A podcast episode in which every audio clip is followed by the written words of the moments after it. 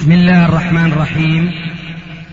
الحمد لله والصلاة والسلام على رسول الله، أما بعد، فهذا أحد أشرطة سلسلة الهدى والنور من الدروس العلمية والفتاوى الشرعية لشيخنا المحدث العلامة محمد ناصر الدين الألباني حفظه الله ونفع به الجميع. قام بتسجيلها والتأليف بينها محمد بن أحمد أبو ليلى الأثري. إخوة الإيمان، والآن مع الشريط 53 بعد 400 على 1. فأنا فأقول الحمد لله، حججنا أولا فريضة الإسلام، وحججنا نحو 30 حجة تقربا إلى الله، وأتمرنا ما شاء الله من العمر، وربما ما أدري أستطيع أنه لو فتحت لي أبواب الحج العمرة أستطيع بما بقي من قوة أن أعيدها، فإذا منعوني من الحج العمرة بقول بلسان الحال ولا أقول بلسان القال: أنت مسكر ولا مبطل؟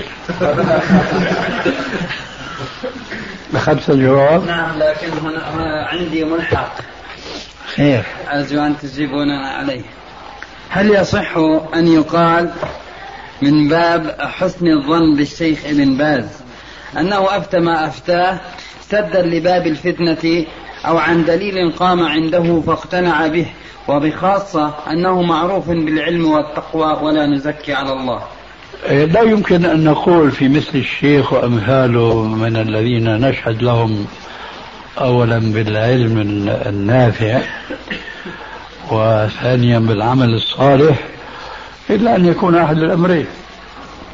لا يمكن إلا أن يكون أحد الأمرين، لكن أنا أرى أنه لا يمكن أن يكون هناك دليل صواب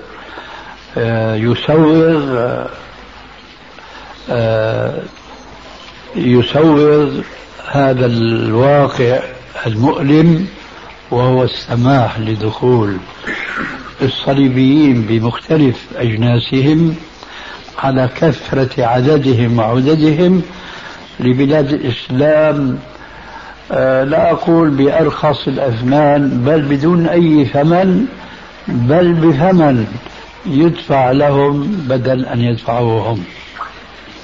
لا يمكن أن يوجد هناك دليل. ونحن سمعنا فيما قرأنا وفيما نما إلينا أدلة يتكئون عليها ويعتمدون عليها. أنا أستغرب أن تصدر من بعض هؤلاء المشايخ، فيغلب على ظني أنها مفروض عليهم أو ملصق بهم وهم لا يدينون الله بها، لأنها في الحقيقة يعني طالب العلم الذي رزق شيئا من الفقه الذي أشار إليه الرسول عليه السلام في الحديث المعروف: من يريد الله به خيرا فقيه الدين، لا يمكن أن يقول مثل هذا الاستدلال. مثلا بعضهم يأتي بدليل على هذا الواقع الأسيف أن الرسول عليه السلام استعان بدليل خريج خبير حينما هاجر من مكة إلى المدينة ليدل الرسول وصاحبه على الطرق التي تضل المشركين عنهما. هذا دليل. الرسول استعان بمشرك ليدله على الطريق. وقس على ذلك سائر الأدلة كلها، والجامع في أنها لا تصلح دليلا هو ما يأتي، وهو قولي: إن الحوادث الجزئية التي يستدل المسوغون لجلب الكفار الصليبيين إلى بلاد السعودية هي جزئيات كلها تدور حول استنصار الرسول القوي بالمشرك الضعيف بالنسبة إليه عليه السلام قوة مادية، الرسول أقوى في هذه القوة فضلا عن القوة الإيمانية التي هي معدومة عند الكفار الذين استعان بهم الرسول عليه السلام في تلك الحوادث الجزئية. أما الأمر الآن فيختلف كل الاختلاف، إن الاستعانة بالأمريكان وحدهم إنما هو من باب استعانة الضعيف القوي، والذي وقع في تلك الجزئيات هو من باب استعانة القوي بالضعيف، فاستعانة القوي في الضعيف فيه مصلحة لا تقابل بمفسده فضلا عن أن تقابل بمفاسد هي أكثر من تلك المصلحة. أما استعانة الضعيف بالقوي فكلها مفاسد ولا مصلحة فيها إطلاقا، فشتان بين المقيس والمقيس عليه. استعار الرسول عليه السلام أدرعا من صفوان ابن أمية، هاي استعان بمشرك، سبحان الله. الرسول هو رئيس الدولة ومعه أسود الوضع أبطال الدنيا كلها ينصرونه يفدونه بكل نفيس لديهم، يستعير أدرعا من كافر مشرك ويخشى لضعفه ولاعتقاده بقوة من يريد أن يستعير منه وهو الرسول عليه الصلاة والسلام، يخشى أن يأخذها منه غصبا رغم أنفه، ولذلك يقول غصبا يا رسول الله أم عارية مؤداة؟ يقول لا، عارية مؤداة. إذا استعاذ الرسول بأذره هذا المشرك القميء الذي لا قوة له ولا صولة له، كيف يقاس على ذلك استعانة الضعيف أي الدولة السعودية الضعيفة بالدولة الأمريكية القوية؟ فكيف ومعها بريطانيا وفرنسا وإلى آخره. ثم منذ أيام قريبة سألني سائل في الهاتف، والغريب أن السائل امرأة، وامرأة أشباه الرجال،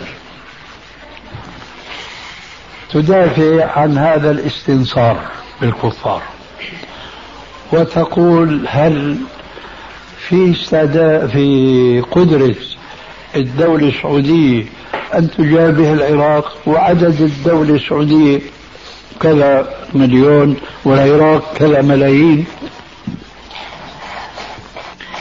فأنا أجبتها بجواب طويل، وخلاصة الآن قلت لها أرأيت أنه ممكن أن يكون في هؤلاء الأمريكان من جنود الأمريكان يهود؟ شو رأيك؟ أجابت بجواب سياسي حتى أوحى إلي لعلها من المخابرات. قالت محتمل. قلت لها فقط محتمل، ما في يهود إطلاقا في الجيش الأمريكي، أمريكيين. قالت محتمل. قلنا نمشي معي. مع هذا الاحتمال لو أن هؤلاء اليهود وصلوا إلى خيبر وحنوا إلى بلدهم الذي أخرجوا منه رغم أنوفهم في عهد عمر الخطاب، واستعصوا به وأنزلوا جنودهم وطياراتهم ودباباتهم إلى آخره، هل في استطاعة الدولة السعودية أن تخرجهم رغم أنوفهم؟ كان جوابها أيضا جواب سياسي لكنه هزيل بالمرة.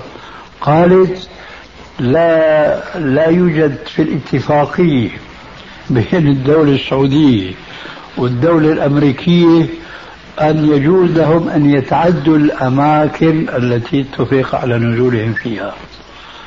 قلنا سبحان الله، وهل لهؤلاء الكفار المشركين عهد وذمة؟ ونحن نعلم جميعا نقض الاتفاقات التي اتخذت بسبب استيلاء اليهود وظلم اليهود لإخواننا المسلمين في فلسطين، ووقوف الأمريكا مع اليهود طيلة هذه السنين. ما اعتبرنا بهذه الحوادث في فلسطين حتى لا نزال نثق بعهودهم ومواثيقهم. ومن طرائف أنني قلت لها أنت من أين تكلمين؟ قالت من الأردن. قلت ها أفهم أنك تجيبينني بأجوبة سياسية. قالت ليه؟ قلت الأردن فيها عمان وفيها كذا وكذا من بلاد تعرفينها، فهذه تعمية. وأنا أعرف أنه الجواب الصريح هو الذي يغني السائل من أن يعيد السؤال بطريقة أخرى. فأنت الآن أجبتيني بجواب مطاط الأردن. الآن أنا أضطر أقول في أي بلاد من الأردن؟ قالت لا أنا ما أتكلم بلغة السياسيين. طيب في أي بلاد أنت من الأردن تتكلمين؟ قالت من العاصمة. قلت لا تزعلين تتكلمين بالسياسة، العاصمة أيضا فيها جهات شرقية وغربية وشمالية وجنوبية، جبل فلاني وجبل علام الآخري، فمن أيها أنت تتكلمين؟ لأنه هي أولا شكت أنه يعني قالت من جملة ما سألتني شو رأيك في اعتداء صدام على الكويت؟ قلت لا شك هذا بغي، وجبت لها الآية وحطيت أيضا تحت أمر واقع. مع الأسف أن السعودية اللي كنا نظن فيها وكان أملنا فيها أنه هي التي تستطيع أن تحقق قوله تعالى وإن طائفتان من المؤمنين اقتتلوا فأصلحوا بينهما فإن بغت إحداهما على الأخرى فقاتلوا التي تبغي حتى تفيء إلى أمر الله. لكن مع الأسف الشديد أن الدولة السعودية لم تكن عند حسن ظننا، لأنها لو أرادت أن تطبق هذا الحكم الشرعي فهي لا تستطيع أن تطبقه، لأنه يجب عليها أن تكون أقوى من العراق، ولأمر ما هي استعانت الكفار. من هنا دخلنا في الموضوع وقالت السعودية تستطيع أن تقف، ولذلك بررت إيش الاستعانة وجرى ذاك الحديث. المهم فكان من جملة ما قدمت شكوى أنه الآن الكويتيين شردوا شذر مذر وصابهم الفقر بعد ذاك الغنى وإلى آخره، وكأنها تكاد تبكي وأشعر بأنها تتصنع. فلما قالت لي أنا في عمان، وقلت لها في أي عمان أنت يا أختي؟ ولعلنا نهتدي إلى مكانك ونتصل بك بواسطة زوجتي أو غير زوجتي حتى نساعدك إما ماديا وإما معنويا. قال لا أنا الحمد لله من ناحية المادية مكفي. طيب على كل حال فليكن من ناحية المعنوية. ما أعطتني مكان، وقالت أنا حديث عهد هنا في عمان، لا أدري المنطقة التي هي نزلت. بتصدقوا واحدة بتهاجر وتنزل في بلد ما بتعرف المحل اللي نزل فيها؟ كلام يا كويتية عراقية، اللهجة أنا بتختلف عليه فعلا، لكن هي يعني تظاهرت بأنها مظلومة وأنها كويتية وإلى آخره. فالشاهد أنا أجبت بجوابين لا يرضي الطرفين. وقد قلت لبعض السعوديين لما سألوني شو رأيك شو يكون موقفنا، قلت له والله أنا أمري عجب، إن تكلمنا ضد العراقيين قالوا هذا سعودي، وإن تكلمنا ضد السعوديين لأنهم خالفوا الشرع في القضية قالوا هذا إيش عراقي. لكن نحن ما يهمنا إلا أن نصدع بالحق، يعني ربنا عز وجل هو الذي يعيننا وينصرنا. خلاص الجواب عن ملحقة. هل الجهاد جائز مع صدام حسين أم لا؟ هو الجاهد يعلن الجهاد بس هذا الوقت حضر في الجهاد خلاص مو سألين. نعم طول بالك. هل بيسأل شو ما لازم يساوي؟ نعم. هل بيسأل بيستمع. نعم. يا ترى المسؤول يحق له أن يسأل؟ نعم. نعم نعم نعم. أنا بسألك صدام عم يجاهد؟ لا ما بيجاهد وقت الحرب. إذا شلون بدك يجاهد مع من لا يجاهد؟ هو الوقت الحرب هو يعني أعلى التظاهر. ما جاوبتني. نعم. متفقنا. نعم. مثل ما أنت بيجوز أنك تسألني. نعم. أنا بيجوز كمان إني أسألك. يعني في طول بالك. نعم. طول بالك الله يهديك. لا حول ولا قوة إلا بالله. أيوة دائما حوقل ها. لأنه كنز من كنوز الجنة أن تقول لا حول ولا قوة إلا بالله، لكن هذا بينك وبين ربك مو بينك وبيننا. فأنا سألتك سؤال وشكرتك في نفسي أنك أجبتني عليه، وهو سألتك أن صدام يجاهد قلت لا، لكن ما عملت السؤال الثاني صدر مني معاملتك للسؤال الأول. نعم. كان جوابك عن السؤال الأول صريح ما في التواء. نعم. أما جوابك عن السؤال الثاني ما سمعته بعد. شو هو؟ فيما إذا صار. طول بالك. السؤال الثاني كان فكيف تريد أن تجاهد مع من لا يجاهد؟ اللي بقى الجواب باختصار. نعم ما بيجاهد بس فيما يعني إذا تظاهر بالجهاد.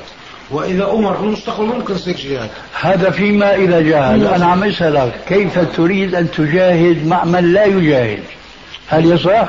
لا يصح مع من لا يجاهد، بس في المستقبل يجاهد مثلا إذا جاهد. واحدة واحدة. نعم. هل أنت في الأخير لجأت فيما لو جاهد؟ نعم. أنا راح جاوبك عن هذا، لكن بتكون ظلمتني إذا ألجأتني أني جاوبك عن هذا السؤال وأنا أنتظر منك الجواب عن سؤالي، وهو إذا كنت أعتقد أنه لا يجاهد فهل يجوز أنت أن تجاهد مع من لا يجاهد؟ لا يجوز. خلاص الآن أنا بجاوبك عن سؤالك. شفت شلون إنصاف منيح؟ بقول يوم يستعد صدام ولا غير صدام، ولا تفرق بين صدام والسعودية حتى السورية البعثية، فيما إذا أعلنت الجهاد واستعدت للجهاد في سبيل الله، سواء كان صدام أو كان حافظ أو كان فهد أو أي دولة عربية أخرى، إذا أعلنت الجهاد واستعدت للجهاد الاستعداد الشرعي، حينئذ يجب على المسلمين أن يجاهدوا مع هؤلاء المجاهدين. شو رأيك؟ هذا الجواب صح ولا لا؟ جواب صح بس في لا ما في بس. صح ولا لا؟ نعم صح. الجهاد ماضي يوم القيامة. أحسنت جدا.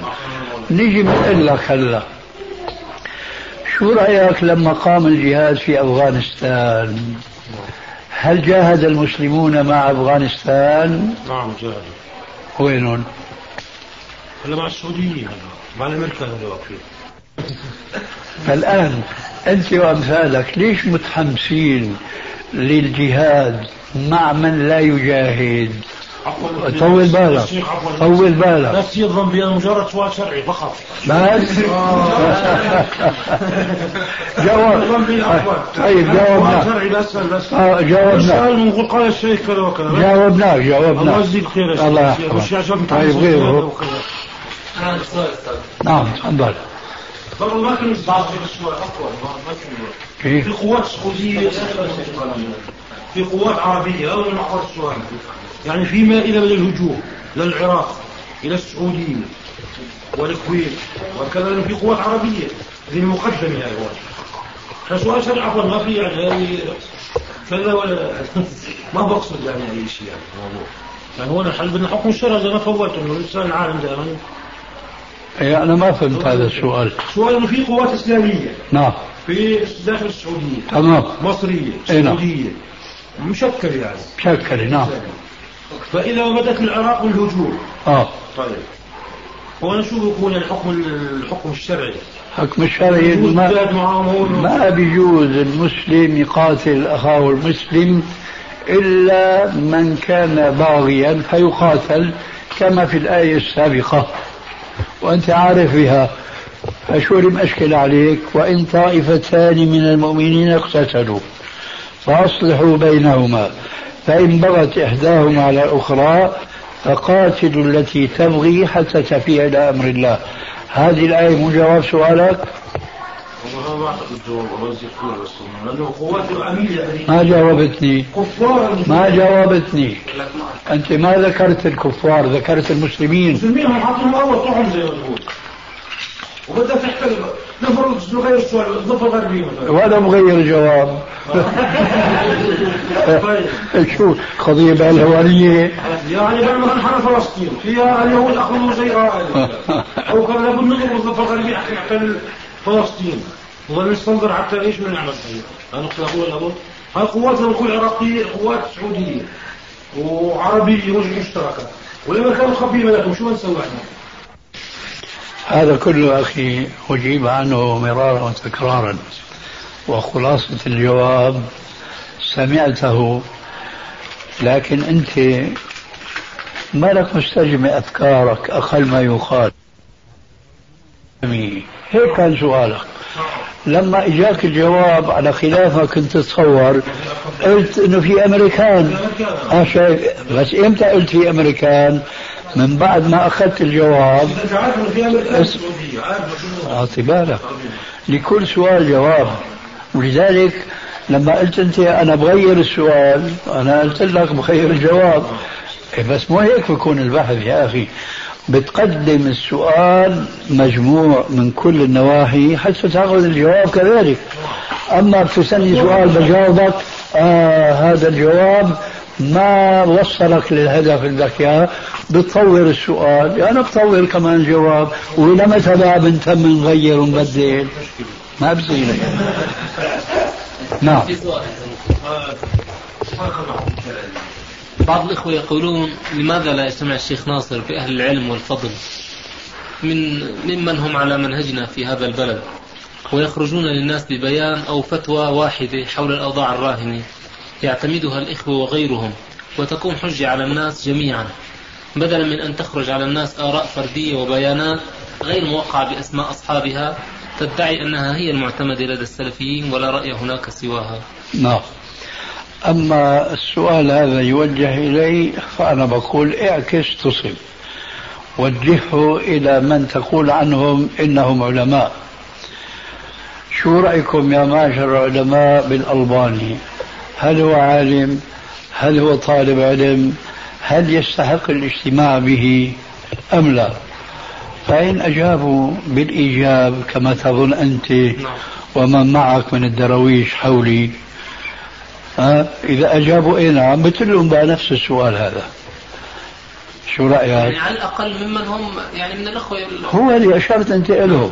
لأنه أخي الاجتهادات تختلف. في إنسان منهجه في الحياة ما في عنده سياسة يسميها غيره هاي سياسة شرعية. عرفت شلون؟ نعم. فهو يرى اصدع بما تؤمر وأعرض عن الجاهلين. غيره يرى خلاف ذلك أنه سادد وقارب وعلى التعبير الشامي دع الحافر ودع النافر. فحينئذ الأسلوب في الدعوة في السياسة مختلفة. ولذلك أنا شخصيا لا أندفع إلى أن أطلب الاجتماع مع هؤلاء العلماء وبخاصة إذا كان فيهم كل يوم هو في وجه. اليوم بيرفع من شأن فلان اللي كان قبل أيام يكفره وبالعكس اللي كان قبل أيام يرجو أن يكون هو ناصر الإسلام وإذا هو صار عنده من الكفار. هذول ما يمكنني أنا أجلس معهم وأتفاهم معهم. هذا المثل الأسوأ والمثل الأقرب. أعطيتك الجواب. واضح؟ واضح. بس يعني نقول ما في على الأقل يعني بعض الإخوة القلائل، يعني مش شرط نكون متفقين في كل شيء أستاذ، لكن في هذه النقطة لابد أنه يعني نجتمع ونخرج للناس ببيان على الأقل يعني يفهمه الناس أنه هذا رأي السلفيين. أنا يا أخي بتعرف أنت في دمشق فضلا عن هنا مثل ما بقول دائما إذا واحد بيدعيني ما بلقى مزح، تعرف ولا لا؟ لكن أنا ما عندي استعداد للطوف على الناس والعلماء لأني أنا ماني متخصص في هذا المجال، لكن بحقق قول الرسول عليه السلام الذي قيل ولو بغير المناسبة من دعي فليجيب، فإذا دعيت على طعام فأنا بستجيب فورا، وإذا دعيت إلى طعام معنوي كمان استجيب فورا.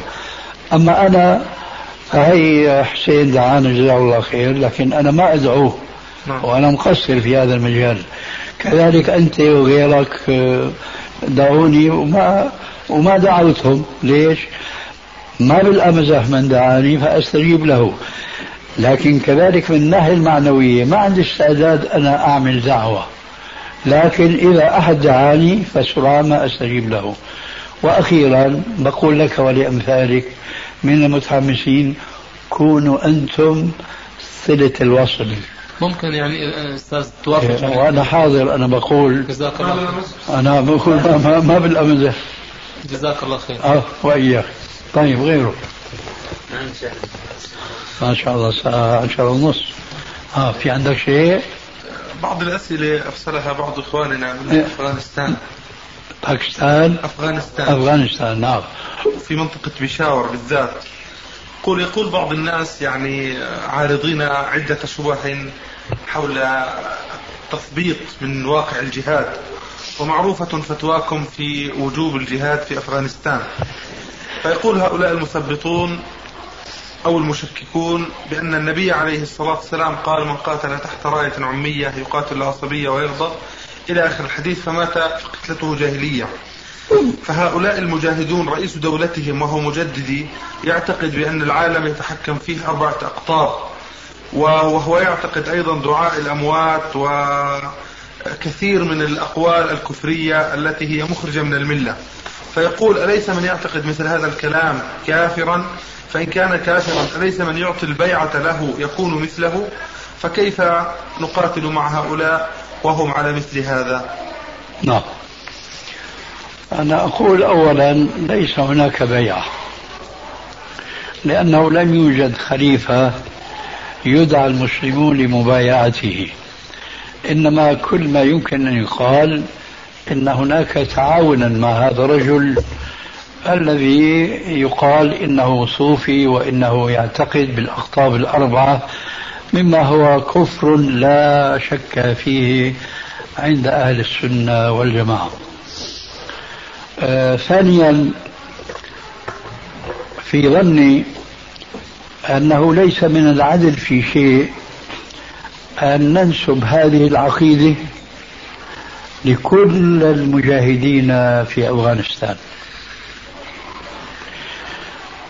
وإلا نكون قد خالفنا قوله تعالى أم لم ينبأ بما في صحف موسى وإبراهيم الذي وفى ألا تزر واجرة وزر أخرى وأن ليس الإنسان ما سعى. ثالثا لعل الكثيرين من إخواننا الحاضرين هنا الآن سمعوا، وهذه عودة إلى الموضوع السابق، أن ما كان يخشاه بعض الناس مما لو أن صداما هاجم السعودية واحتل البلاد السعودية أو على الأقل احتل مواطن الحساسة الاقتصادية مناجم البترول على الأقل، ليس معنى هذا أن الحزب البعث هو الذي سيطر على السعودية، ذلك لأن صداما وحكومته وإن كانوا يمثلون البعث حزب البعث، وهو بلا شك يعني حزب غير إسلامي بل هو كافر. لكن ثالثا لعل الكثيرين من إخواننا الحاضرين هنا الآن سمعوا، وهذه عودة إلى الموضوع السابق، أن ما كان يخشاه بعض الناس مما لو أن صداما هاجم السعودية واحتل البلاد السعودية، أو على الأقل احتل مواطن الحساسة الاقتصادية مناجم البترول، على الأقل ليس معنى هذا أن الحزب البعث هو الذي سيطر على السعودية، ذلك لأن صداما وحكومته وإن كانوا يمثلون البعث حزب البعث، وهو بلا شك يعني حزب غير إسلامي بل هو كافر، لكن صداما لا يمثل الشعب العراقي، كما أنه حزب البعث السوري لا يمثل الشعب السوري. فهنا يوجد بعض السوريين الآن، فهل نحن نقول إنه يمثلنا؟ لا، ولا يمثل يمكن بالألف واحد أو أقل. فإذا كما أننا كنا نقول ولا نزال نقول أن حزب البعث في العراق أو في سوريا لا يمثل الشعب العراقي المسلم والشعب السوري المسلم، كذلك نقول بأن هذا الذي سميته إيش مجددي لا نستطيع أن نقول إن هذا يمثل عقيدة قواد والرؤوس المقاتلين هناك والذين رفعوا راية الجهاد في سبيل الله لأول مرة في بلاد إسلامية. لا نستطيع نحن أن نقول إذن بأن كل الأفغانيين الذين رفعوا راية الجهاد والقتال في سبيل الله هم كلهم أجمعون أكتعون أبتعون يعتقدون اعتقاد مجددي هذا بالأقطاب الأربعة. فإذا هو في هذه العقيدة مع التحفظ نقول إذا صحت الأخبار التي تنقل، ويؤسفني أن النفس تطمئن إلى تصديقها لكثرتها ولا نستبعد وجودها في مثل هذا الرجل، لأننا بلينا بأمثاله في سوريا كثيرا وكثيرا جدا. لكن النقطة الحساسة في الموضوع أننا لا نستطيع أن نقول إنه يمثل الشعب الأفغاني كله أو يمثل قواد المجاهدين في سبيل الله كلهم. إذا لا يجوز أن يكون هذا مثبطا للذين يريدون أن يجاهدوا حقا في سبيل الله من المسلمين، سواء كانوا أفغانيين أو غيرهم من العاجم أو كانوا عربا، فالإسلام جمعهم.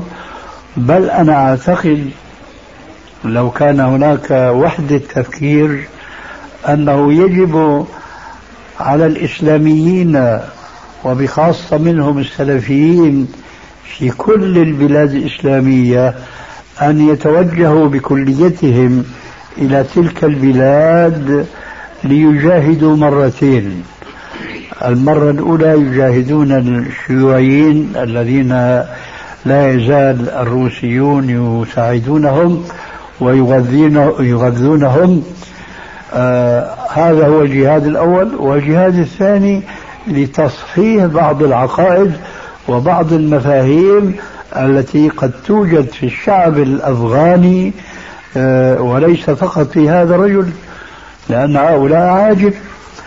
فإذا الجهاد ينبغي أن يظل هناك مستمرا. وقد سئلت مرارا تكرارا قيل لي ألا تزال تعتقد بأن الجهاد هناك فرض عين كما كنت تقول من قبل مع وجود الفرقة والخلاف والنزاع بين القوات؟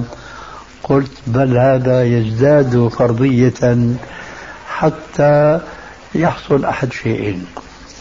الشيء الأول وهو المرجو أن يقضى على الحكم الشيوعي هناك وترفع الراية الإسلامية لأول مرة في بلد إسلامي، أو لا سمح الله أن تكون الأخرى، وهي أن تضع الحرب أوزارها على انهزام المجاهدين بسبب اختلافهم بعضهم مع بعض. حينئذ يبقى حكم الجهاد في أفغانستان كحكم الجهاد في فلسطين، وأنتم تعلمون ما هو حكم الجهاد في فلسطين. لا تظنوا أن حكم الجهاد في فلسطين ساقط، هو قائم لكنه غير مستطاع، بينما كان في أفغانستان قائما ومستطاعا. فإذا كانت الأخرى لا سمح الله وضعت الحرب أوزارها ولا أساس من الرضا بهذا الواقع الأليم من التفرق، فحينئذ يصبح الأمر هناك كما الأمر هنا، ونرجو أن لا يكون الأمر كذلك. حضور الشبهة الثانية التي طرحها هؤلاء بأنه معلوم التناحر والاختلاف والتسابق حتى التقاتل ما بين قادة المجاهدين فضلا عن أفرادهم، يقولون فكيف نقاتل مع قوم موعودين بالهزيمة والفشل كما قال الله تعالى ولا تنازعوا فتفشلوا وتذهب ريحكم؟ فهل هذا يجوز؟ لا، هذا لا يجوز. ايش هو هذا الذي يجوز؟ التقاتل، يعني التقاتل ولا الجهاد معه؟ الجهاد مع هؤلاء الموعودين بالفشل. هذا في الواقع بقول أنا مع الأسف الشديد هذا يصدر من بعض إخواننا من طلاب العلم، سواء كانوا منا وعلى منهجنا السلفي أو كانوا من مناهج أخرى. هذا يدلنا ويشعرنا بأنهم لا علم عندهم ولا فقه عندهم. نحن أول من يعتقد أن الخلاف هو سبب الفشل بدليل القرآن الصريح في هذا المجال، وبعض الحوادث الإسلامية التي وقعت في العهد الأول الأنور كغزوة حنين. لكن هذا لا يعني أنه لا نجاح لهم ولا نصر لهم فيما إذا عادوا واتفقوا كما يريد الله، أو بعبارة أصح كما يحب الله منهم. ولذلك فنفض اليد عن هؤلاء المجاهدين بسبب أنهم وقعوا في مخالفة شرعية، هذا ليس شرعا، وبالتالي لازمه ليس مشروعا، وهو ما دام اختلفوا فنحن ما نجاهد معهم. إذن ماذا يريد هؤلاء البسطاء التفكير؟ هل يريدون من هؤلاء المجاهدين الذين وقع منهم مثل هذا الاختلاف والتنازع أن يلقوا السلاح ويقدموا الأرض الأفغانية التي عجنت بالدماء لهؤلاء الشيوعيين؟ هكذا يريدون، هذا معنى كلامهم، وهذا لا يقول إنسان في ذرة من عقل وفهم. ولذلك فأنا أقول العكس تماما، يجب على المسلمين في كل بلاد الدنيا أن يزالوا مناصرين لهؤلاء بكل قوة باستطاعتهم أن يقدموها إليهم حتى يتحقق أحد الأمرين اللذين ذكرتهما آنفا، إما النصر وإما الهزيمة. فإذا حق النصر إن شاء الله فذلك ما يرجوه كل مسلم، وإن كانت الأخرى لا سمح الله عادت القضية كما قلنا بالنسبة لفلسطين. يذكرون شبهة ثالثة فيقولون ناقلين عن أحد المجاهدين ذكروا أنه من الصادقين ولا يزكونه على الله، يقول بأنه ذهب عند أحد القادة الميدانيين في كابل حول كابل فوجد عنده جهاز إرسال، وهذا جهاز الإرسال لاسلكي مع المخابرات الباكستانية، فلا ينطلقون ولا يتحركون إلا بالمشاورة مع المخابرات الباكستانية، والمخابرات الباكستانية كما هو معلوم للجميع على حد تعبيرهم متفقة مع المخابرات الأمريكية بتنسيق معها وترتيب معها إلى آخره. فربنا تبارك وتعالى يقول يا أيها الذين آمنوا إن تطيعوا الذين كفروا يردوكم على أعقابكم فتنقلبوا خاسرين، فهذا أيضا يلحق ب نعم ما سبق. على كل حال أيضا نقول في صحة هذا الخبر أولا عندنا توقف،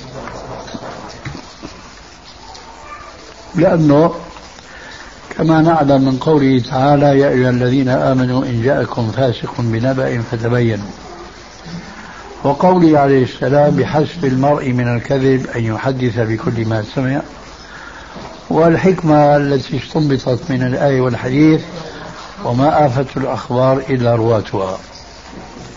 ثانيا على فرض أن هذا الخبر صحيح،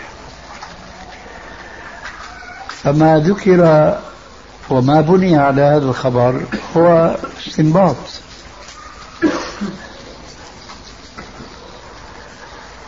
والاستنباط معرض للخطأ وللصواب، ونحن نقول لهذا المخبر ونرجو أن لا يكون مخبرا بالمعنى العرفي، نقول له ترى هذا الجهاز لم يكن في زمن ضياء الحق ولا يستطيع أن يقول أي نعم لم يكن، إنما حدث بعد ذلك، لأننا سنقول له هاتوا برهانكم كنتم صادقين. وإذا فإذا كان من المحتمل أن يكون هذا الجهاز موجودا عنده من قبل، فيحتمل حينئذ أن يستعمل في صالح الإسلام والمسلمين، ويحتمل أن يكون العكس. وإذا الدليل إذا كما يقول الفقهاء إذا طرقه الاحتمال سقط به الاستدلال. وأخيرا أقول هل هذا أيضا يمثل القادة كلهم؟ الجواب كما قلنا عن مجددي هذا يمثل هذا الشخص، ونحن لا نستطيع أن ننكر حقيقة مرة، وهي أن في أصحاب الرسول صلى الله عليه وسلم الذين كانوا يجاهدون مع رسول الله صلى الله عليه وسلم فيه الناس من المنافقين مرضوا على النفاق لا يعرفهم الرسول عليه السلام بنص القرآن الكريم. ترى أي جهاد يقع بعد الرسول صلى الله عليه وسلم يمكن أن نتصور أنه نظيف بالمية من مثل أولئك المنافقين؟ لا نستطيع أن نتصور ذلك. إذا كان الأمر كذلك وهو كذلك بال100 مليون، فمعنى هذا الكلام أنه أي جهاد ترفع رايته فلا ينبغي أن نناصره. لماذا؟ لأنه قد يكون فيه منافقون، قد يكون في القادة بعض المنافقين، وهذا لا نستطيع أن ننفيه، لكن هذا لا يلزم منه أن نقول كل القادة منافقين. وإذ الأمر كذلك فكل هذه شبهات أخشى في الواقع أن تكون صادرة من مخبرين بالمعنى العرفي، يراد بها يعني تضعيف حماس المسلمين الذين تحمسوا للجهاد مع الأفغانيين في بلاد الأفغان، وإن كان تحمسهم هذا دون تحمس غير المجاهدين الذين يريدون أن يجاهدوا مع من لا يجاهد. ورد السؤال بعضهم يقول عندما وقعت الأحداث الأخيرة في السعودية جاء بعض المجاهدين من الإخوة السعوديين الماكثين في بيشاور وأفغانستان للجهاد مع السعودية على حسب ظنهم، فعندما جاءت القوات الأمريكية رفض هؤلاء الإخوة المجاهدون الاشتراك، فهل ينتظرون بجوار أهلهم إحاطة لهم ورعاية إياهم أم يرجعون إلى الجهاد هناك؟ هل ينتظرون إيش؟ فهل يبقون مع أهليهم منتظرين يعني يرعونهم ويحفظونهم ويكلؤونهم أم يرجعون للجهاد؟ يرجعون إلى جهادهم. جزاكم الله وإياكم. بسم الله. إخوة الإيمان، والآن مع مجلس آخر. هات شو عندك؟ بدي أسأل بخصوص الآن يعني كثرة الناس الذين يريدون خاصة من المسلمين الانتماءات الحزبية، ونحن ولله الحمد لا نؤمن بهذا، ولكن ما هي النظرة الصحيحة لإقامة دولة إسلامية؟ يقول البعض أنه لا نستطيع إقامة دولة إسلامية إلا بوجود تكتل حزبي يقيم هذه الدولة، أما أن يكون كل إنسان يعمل لنفسه فهذا لا نستطيع به أن نقيم هذه الدولة. فرأيكم من الوجهة السلفية يعني الذي نعتقدها، بارك الله فيكم. باعتبار أن الوقت ضيق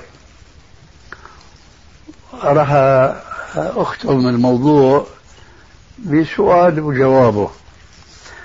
هذا التكتل الذي يراد إنشاؤه يكون على علم بالإسلام أم على جهل؟ على علم. الشمس طالعة ولا غايبة؟ طالعة. نعم. على علم ولا على جهل بده يكون التكتل؟ يعني نحن نقول لمن هم يعني منهم الشباب يعني الذين هم محسوبين علينا كسلفيين، بعضهم عندهم علم وبعضهم يعني من عامة الناس. هل بدهم يقوموا بهذا التكتل الرؤوس يعني؟ نعم. مش كل الأفراد، لأنه أصحاب الرسول ما كانوا كلهم علماء، فنحن نقصد اللي بدهم يقيموا هذا التكتل. كم شخص تتصور أنت هل بدهم يقيموا هذا التكتل؟ يعني 5 10 50 مجموعة كبيرة يعني. كبيرة. بارك الله فيك. سؤالي بقى عن هالمجموعة الكبيرة، لا تكبرها أنت أكثر. هالمجموعة الكبيرة على علم ولا على جهل؟ بدهم يعني يكونوا على علم ولا على جهل؟ يعني بعضهم على علم. الله يهديك أخي، ما عاد في تبعيض هنا ما عاد في تبعيض، لأنه أنا بعضت معك وصفيت لك وشفيت لك أكبر عدد ممكن، وبقينا على العدد الأقل اللي هن بدهم يقيموا التكتل وينشؤوه ويسلكوه ويديروه إلى آخره. عاد في تصفيهم للأشخاص، في تقليل. نعم. يعني بعضهم عندهم علم وبعضهم عندهم جهل. جاوبتني الله يهديك يا أخي. انتهينا بعضهم وبعضهم. نعم. خلينا نحن نصغر العدد مشان تقريب الموضوع.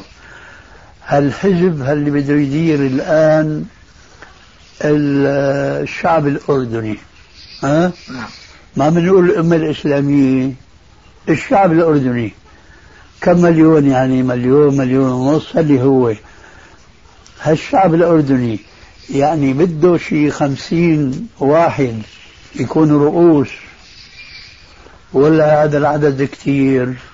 لا، العدد كثير. هذا لابد يكون علماء في هذا يعني لابد أن يكون هناك علماء حتى. أنا ما أحكي العلماء، ما أحكي إنه اللي بده يدير وبده يشكل الحزب وهالعدد الكبير كله. هالأمة هي الأمة الأردن أو الشعب الأردني أقل شيء ما بده شيء 50 شخص. نعم. إذا كان هذا العدد كثير في زعمك، لأنه ما بدنا نتناقش كثير الآن في أمور جانبية، قللوا إلى العدد اللي أنت مقتنع فيه أنه لابد منه، قللوا يعني 10 20 هيك. 10 20 في عندك 10-20 هون في عمان فقط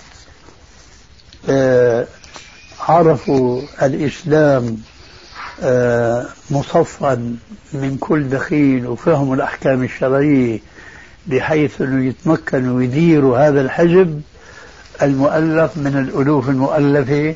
في عندك طبعا ما في هذا العدد.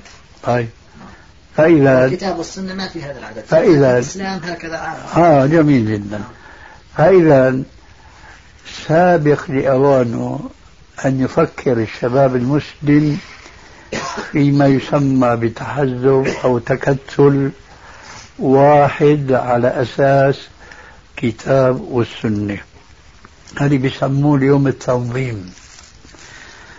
أخي شوف العالم الإسلامي كله، مو في منظمات في العالم الإسلامي؟ نعم. طيب شوف لي منظمة فيها 10 من العلماء، مش 20-30.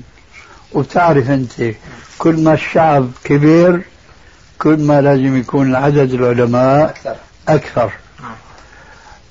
شوف لي بقى، عد في ذهنك أي منظمة في العالم الإسلامي وسمي لي 4-5 من العلماء.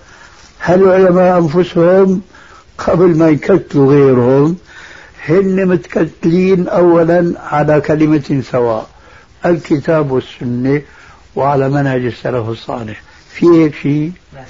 إذن لا تضيعوا أوقاتكم في الاستعجال بالأمر، لأن القضية تحتاج إلى استعدادات هامة وهامة جدا، وهذا الاستعداد سهل وصعب. سهل لأننا نعلم من آية واحدة إن تنصروا الله ينصركم، لكن الآية هي إذا ربطناها بإنشاء حزب أو تكتل أو تنظيم يحتاج الأمر إلى شرح. خلاصة ما قدمته لك، إن تنصروا الله ينصركم، بعلم أم بجهل؟ بعلم. وبعد عن ذهنك أنه مو كل فرد لازم يكون معالم، لا، بس لازم يكون هناك أمة، ولتكن أمة منكم، لازم يكون أمة يقومون بهذا الواجب وهو العلم. إذن هذا التكتل ينشأ من ملاحظتنا لمثل هذه الآية، إن تنصروا الله ينصركم، بعلم أم بجهل؟ بعلم، ما في إشكال. طيب علم مصفى والعلم خليط مما وردنا كل هالسنين، علم الكتاب والسنة. علم الكتاب والسنة، وين هذا العلم بقى؟ الكتاب والسنة موزع في العالم الإسلامي 1، 2، 3، 5، 10، 50، 100. قول العالم الإسلامي أكبر بكثير، لكن نحن بدنا علماء في الأرض الواحدة يجتمعوا على هذه الحقيقة العلمية، هذه هي كتاب وسنة. وبعدين فهمنا من قولي إن تنصروا الله ينصركم بعلم، وليس مطلق علم، وإنما علم الكتاب والسنة، وليس علم الكتاب والسنة فقط بل على منهج السلف الصالح، لأنه الآن كل الجماعات الإسلامية صاروا سلفيين ما شاء الله، كلهم بيقولوا السلف الصالح، لكن بعضهم كذاب يتخذ ذلك وسيلة لتكسير الناس، بعضهم صادق لكن مش فاهم شو هو مذهب السلف. شايف؟ إذن إن تنصروا الله يدخل فيها بعلم ليس بجهل، هو علم كتاب والسنة، ولكن ليس فقط كتاب والسنة وإنما على منهج السلف الصالح. ثم علم بدون عمل ولا مع العمل؟ وين هذا العمل؟ لذلك أنا بتعجبني بهذا الكلمة، بتعجبني بهذا الزمن كلمة اللي برددها دائما، لأنها من الحكم النادرة في العصر الحاضر، ومن عجائب الأمور أنها صدرت من رأي جماعة أثروا بها عملية، بل وبكلامهم، لأنه تسمعوا مني ما بتسمعوا منهم. أقيموا دولة الإسلام في قلوبكم تقم لكم على أرضكم. ما بيكرروا ولا بيسمعوا إطلاق، بيسموها للناس إطلاقا. لماذا؟ لأنه هن مخالفين الحكمة هذه، فهم يصيحون ولا يعملون، يجهلون ولا يعلمون. ولذلك فلن تقوم قائمة الإسلام إلا بكلمتين برددهم أنا دائما: تصفية وتربية. تصفية وتربية. إذا تحقق التصفية والتربية حيكون التكتل الإسلامي كما يقولون نتيجة طبيعية. الرسول ما بيعرف شيء اسمه تكتل وتحزب، لكن يعرف أن الله أمره أن يدعو الناس إلى كلمة سواء، تعالى هذا الكتاب تعالوا إلى كلمة سواء بيننا وبينكم ألا نعبد إلا الله ولا نشرك بالله شيئا ولا يتخذ بعضنا بعضا أربابا دون الله. وانطلقت الدعوة من كلمة التوحيد حتى بدأت المعركة بعد سنين 10 وأكثر بين الإسلام وبين الكفر. هذه سنة الله في خلقه. أما استباق النتائج كما يفعل اليوم جماعات فهذه ستكون نتيجة كما جاء أيضا في بعض الحكم القديمة: من استعجل الشيء قبل أوانه ابتلي بحرمانه. هل يجوز بيع الأسلحة؟ هل يجوز بيع الأسلحة للعراق أو الكويت في مثل هذه الظروف؟ إذا كان يجوز أن تحمل السلاح فبيعه. يعني ونحن في ظروف هذه الفتنة. سامحك الله، ما أخذت الجواب. نعم. إذا لا يجوز أن أحمل السلاح. إذا لا يجوز أن. يا الله، سبحانك اللهم وبحمدك، أشهد أن لا إله إلا أنت، أستغفرك وأتوب إليك. جزاك الله خير. بارك الله فيكم. أستاذ، كان الشيخ الطفل الجزائري مرة أحد الأخوة سأله، قال له: ليش ما تقول في نهاية الجلسة سبحانك اللهم وبحمدك؟ قال له: ما دام جلسة علم فهذه لا يقال بها سبحانك اللهم وبحمدك. هو الحديث يقول: إن كان المجلس خير كان كالختم، وإلا كان كالكفارة. جزاك الله خير.